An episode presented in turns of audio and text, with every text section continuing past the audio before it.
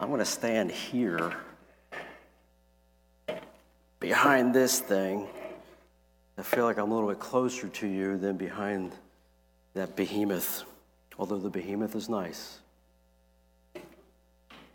So, in that passage, the Matthew 5, um, if you were to read through that, you hear um, murder, anger, judgment, adultery, divorce, oaths you can't keep. And what does that remind anybody of? What could you make out of that right there? Come on, a country song. You can make a country song out of that right there. Or some sort of salacious novel, whatever. Take your pick. Uh, just sounds like a recipe for something really interesting. And as I read through this passage the first time to prepare for this, I read that. I was like, oh my gosh, this is going to be really challenging interesting. So I came up with two titles at first. The first one was Don't Even Think About It. Because as we read, if you think about it, then you, you just as well have done it, right? So and it could brought some fire and brimstone and all kinds of scary stuff. Uh, but the second title I thought was a little bit better. Uh, Everything matters. And the reason I like that one better is because it opens up possibilities and opportunities to look at everything we do, everything we say, think, the stuff we pursue, dream, and even ignore, and maybe rethink them or reshape them. So in the passage, we read to about several relationships, I guess you could say, or circles of influence. The first one mentioned um, is the brother. Well, actually, before that, it says not murdering anybody is a good start. So when we wake up, want to start the day not murdering anyone, just putting that out there so that everybody knows don't murder anybody. But then it refers to a brother, so a special, uh, a, someone very close to you. It's a really intimate circle. And then it refers to the Sanhedrin, so leaders, religious leaders, or people in authority. So it's a pretty wide circle. And then it refers to the altar, alluding to the faith community. So that's a, like right here, this is a pretty wide circle in our circle of influence and contact. So also, overt and covert Adultery, doing it, thinking about it. And that's referring to your spouse. That's, that's as close circle as it can possibly get, right there. And the intimate circle in the passage continues discussing faithfulness and divorce, so we're back to the spouse. And then the circle widens again towards the end of the passage, making oaths that you really can't keep. So that widens again, the circle of influence. So it's a pretty wide array of people and relationships mentioned in this passage. And these are people that we're in contact with, some regularly and some not so regularly. And I'm going to focus not so much on the list of don't do's. I'm going to focus on the things surrounding the list of don't do's, the relationships found within the list of don't do's the points of personal contact that we have, everybody in this room has every day, and what we do with them or what we don't do with them. So, within our personal contacts, this is what we'll chat about. Things we may not think about because we think they're insignificant. Yeah, who cares? It's small, whatever. Or things we forget about, or things we forget are important. Or things we don't think matter, because nobody sees it. Nobody's going to see this. Who cares? Or things we just don't care about. Maybe we should. So, in the passage again, I'll go through those relationships again. It refers to people in general, a brother, authorities, church people, spouse, and again, people in general. And within all of these relationships, there are things that matter. How you treat people in general, people you don't know. You think this matters? Anybody? Yes, no? Don't care? Yes? Yes, absolutely. How you treat someone you consider a close friend. Does this matter? Yes. How you treat people in any kind of authority, whether you agree with them or not. Yes, absolutely. How you conduct yourself within your this faith community. Does that matter? All of your actions in any given situation, do they matter? Yes. This is the scary one. All of your secret thoughts, do they matter? Absolutely, they matter. Those probably more than any of the other stuff. Maybe, maybe. All the words you say, do they matter? Absolutely. So, why do all these things matter? Why are they important? Anybody, anything. They affect other people, Wendy just said, yes. Because Jesus said they matter, yeah. They affect your heart, yeah. All these are great answers, and all yes, a huge yes. It matters because what God wants, what God expects, from each of us, every single part of our life. What people see, what they don't see, done in such a way that it pleases Him and brings Him glory. That's the bottom line right there. 1 Corinthians 10:31 says this. It's a short passage, but it says a lot. Whether you eat or drink or whatever you do, do it all. Do it all for the glory of God. Not some, do it all. That pretty much covers it in everything in life, doesn't it? From your eating, which is like basic function, right? Eating, to the most great, grand, huge, epic thing you ever try to pursue with your life, and everything in between. That's what that little verse covers everything. Do it all for the glory of God, not for your selfish or my selfish pleasures or for our comforts. That's not what it's about. Do it all, big and small, for the glory of God, simply because He is who He says He is. He is the King of Kings, and it makes Him smile when we do that. Do it all for the glory of God, every thought, every word, every action. So, what does that look like for us here, oh, everybody in this room? So, here are some examples from an average day, from the beginning of the day to the end of the day. So, if you're living with family, spouse or family, the way you greet them in the morning, does that matter? Or do you wake up like, don't talk to me, I haven't had coffee? You know, I'm not human yet. Or do we greet them, you know, in kind of a nice way? Even if you don't say anything, at least with a smile, something. And then as you're leaving your neighborhood, neighbors you might pass, they might be out getting their paper. You just drive by or do you give them a wave? That stuff matters. People next to you when you're driving, people in front of you, behind you, people trying to cut you off and murder you as you're driving to work or to the store or whatever. Fellow shoppers in line with you, the person at the gas pump next to you, work colleagues, people sitting next to you at the doctor's office, a server at the restaurant, people sitting next to you at the restaurant, the police officer giving you a ticket because you were too long in the restaurant. That could get ugly real quick. Post office workers, people at the gym, your attorney, people at the bank, the homeless guy on the corner, your car mechanic, your friends, your nephews, your nieces, your grandkids. Every one of these is, a, is an opportunity to take today, Sunday, into the rest of our week, into the rest of our waking hours.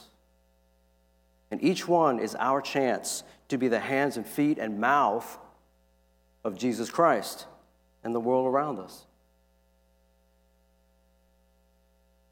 So we're to do this every day, all day, until we die. It doesn't matter if you're extroverted or introverted, young, old, homebound, able to get out. It doesn't matter. God doesn't care about any of that stuff. because that's not a challenge for him. If you're homebound, you can text, you can email, you can call, you can pray. There is a ton of stuff that you can do to affect the kingdom of God, even bedridden from home. We use these, as these things as excuses, but they're not challenges for God. He wants, He expects, He longs for you to be able to be the vehicle of His love and His grace and His kindness in the world and the circles that you, we travel in every day. And there's no excuse for any of us to go through any week and have no love of God contact with people in the list that I went through. So, love of God contact, what does that even mean? So, I picked a couple things from my list, and then after those, I'm going to ad lib a couple more. So, the shoppers in line with you, nobody likes to go, at least nobody that I know of, really likes to go shopping.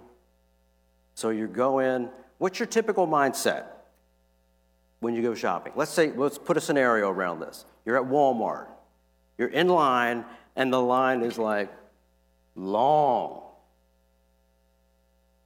What's your typical mindset? Anybody? What was that? Yeah, get more cashiers up here right now. Anything else? What was that, Kim? Did I really need this? Craig, what'd you say? Yeah, put the butcher, put the stuff down and leave. Get her done. Yeah, you just want to get in and get out. Don't talk to me. I just want to get in, get my stuff, and get out of here. I think that's most of our mindsets. So, how about this mindset, or maybe these things? A kind conversation with the person in front or behind you, or with the person behind the cash register who has to deal with all the people in this line who really don't want to be there.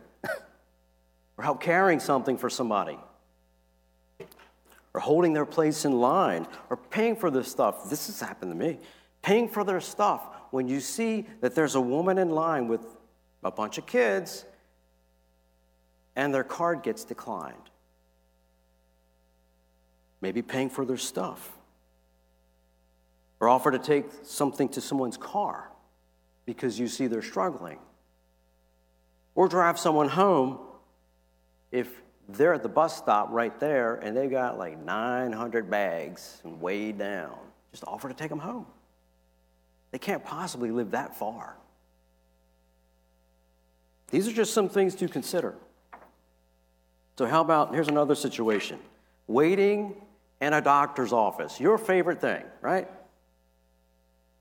So, what's your usual mindset when you're at the doctor's office? Anybody? Want to get out of here. There's sick people here, and I don't want to catch their sick. Yeah, you just want to get in and get out. And you might be a little nervous because of what you're there for. How about this mindset? Or maybe some of these things. Look for conversation opportunities and opportunities to minister. That can be very, very intimidating and scary. But when you look at it from the perspective of God is looking into this waiting room right now, and He knows that this person here has a need, and they just need someone to care, that person, that might be you. To look for conversation opportunities. And how do you do that? You look at, maybe, here's just some things to offer. Look at what they're reading. If they've got a magazine or a book, how they're acting, nervous or scared, Listen to their conversation if they're there with someone else.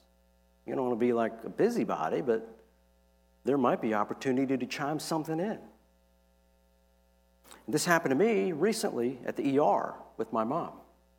We had to call 911 for my mother, get her to the hospital. So, her, my brother, and I were in the ER for seven hours before we were even seen a lot of people were coming in and out, and there was a big family behind us, and something was going down with them because they were going in and out of the emergency room, crying and hugging. And then later on, things got a little bit less tense. They were coming out a little bit smiling, but it was a huge family moment. And there were a lot of them. So at one point, one of the guys, I don't know if he was a believer, and I don't know if he knew that he was proclaiming biblical truths, but he was bringing it right there in the ER, talking to his family. He didn't care who heard it, he was loud and proud and didn't care, trying to just build up his family. And he went on for like five minutes, just trying to build up his family. And so we were sitting here, our back, we were facing this way, they were back here. And so when he finished, I stood up and I turned around and I pointed right at him. I said, That was powerful truth. And he just got this big smile, and the whole family just kind of lit up. It was just a was four words, four little words, and the whole family just lit up. It wasn't me. It's four simple words. And I don't know how much it meant, but it meant something to them. So this past Wednesday, I was on Rolling Road in Catonsville, right where the 95 cutoff thing is. And there was a 30 ish, a youngish black guy off to the side of the road with his hood up. And I just kind of blew by because I, cause I had somewhere to go. But then, you know, that little, that little thing back there, it's like, ah, oh, fine. I pulled over. And then I backed up. It was a long way. It was like 100 yards. I had to back up to get back to this guy. And I rolled down my window and I yelled, Hey, you okay? And he didn't really hear me. So he starts cautiously walking up to my car, hoping I'm not an axe murderer or anything like that. So, you, you know, when you, well, if you've ever been pulled over by the police, how they stand back here, that's where he stood, back here, hoping I wouldn't come out with, you know, a chainsaw or something there, whatever. And he said, I'm sorry, what did you say? I said, Do you need any help? Are you okay? And then he got this relieved posture. Oh, this isn't what I thought it was going to be. So, and he said, Thank you so much just for asking, but I'm okay. It's just my hood latch, I'm good. It's a simple thing, not complicated. No formula, no checklist, just responding to what the need was at the time. So, the last situation, we were celebrating our daughter Jade's birthday. Her birthday is today. So, we got together with her, her fiance, and Jared, our son, last night in Virginia, in Podunk, Virginia. Let me tell you, there was nothing in this town called Mineral. There was one restaurant. And that's about all there was in this little town. And it was downtown Mineral. Nothing there. And we had a great time. We went to dinner, then we hit a winery. We did a couple wineries. And we were at this one winery where, when we first got there, there was this guy outside playing guitar. And then he packed up and we went inside, and there was a piano inside, this really nice, just like this, a beautiful grand piano. And whenever we're in a situation like this, someone who sits over there pushes, you got to play that. You got to do some music. I'm like, no, I don't want to do it. Don't make me. Um, but, but we started to. You know, Jade started playing some music. And the first, well, I think the first song we did was My Maria, the Brooks and Dunn song, My Maria, because her name is Maria. So I always got to play that song. And then we did Let It Be. And then some people started to come around the piano, which didn't expect that at all. Wasn't even looking to do something like that. And then we, this group of people came in, and they were, they said, we're farmers. We just came in from the field and we want to hear some music. Play some music. And they were like demanding music. Uh, so we did a song, did a couple other songs, and they weren't going anywhere. Like, oh, we're going to be here a while. Yeah, I should. I should have. We should have done that. Put a little brandy glass out for some tips. Um, so one of them at one point asked, you know, "Do a hymn." When Jade and I looked at each other, like, "Yeah, we know a few hymns." So she played a hymn, and then they said, "Do another one." And we did another one. And then they told Jade, "Do your favorite Jesus song." And so she did uh, the blessing, I think, I think it's called. And then they started singing along. And then before we knew it, we were having church in the winery. And they kept asking for some more Jesus songs. Really, really cool. And then after the Jesus song, we did Billy Joel and Journey and, you know, some other stuff. But just responding to the moment. Didn't expect it, wasn't looking for it. We were just there, they were there, and things just come together. But those are just examples, just paying attention to the day. All the interactions and trying to look for these opportunities because they are there. It's just whether we're willing to respond to them and willing to see them. Now, I'm almost done. So, we're just trying to pay attention to everything that goes on during the day, all the interactions, to opportunities, to uh, find opportunities to affect the world that we're living in in that moment. In all this, everything matters. We already went through this. Your thoughts, your words, your actions how you treat people in general, people you don't know, that matters. How you treat someone you consider a close friend matters. How you treat people in any kind of authority matters. How you conduct yourself within the faith community, that matters. All your actions in any given situation, doesn't matter what it is, they matter. All your secret thoughts, they matter. All the words that you say, they matter. to going back, whether you eat or drink, or whatever you do, and everything in between. It says, do it all for the glory of God. Not do some of it, do it all for the glory of God. Do it all for Him. Like I said before, it's not complicated, not rocket science. There's no formula, there's no checklist. You can do it, I can do it, we can do it. You need to do it. I need to do it. We need to do it.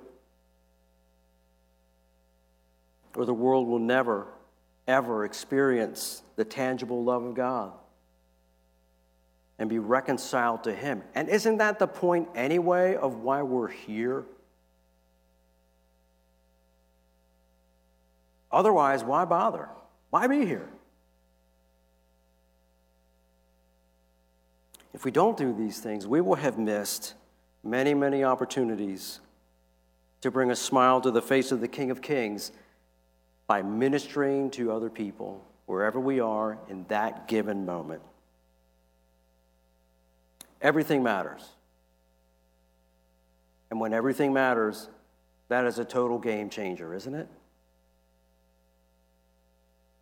So, as we move to communion, let's use this time to reflect, consider, pray, commit, recommit what we've done, what we've left undone, what we're doing now, what we need to do, what we need to be doing, what we need to affirm, what we need to change, all these things.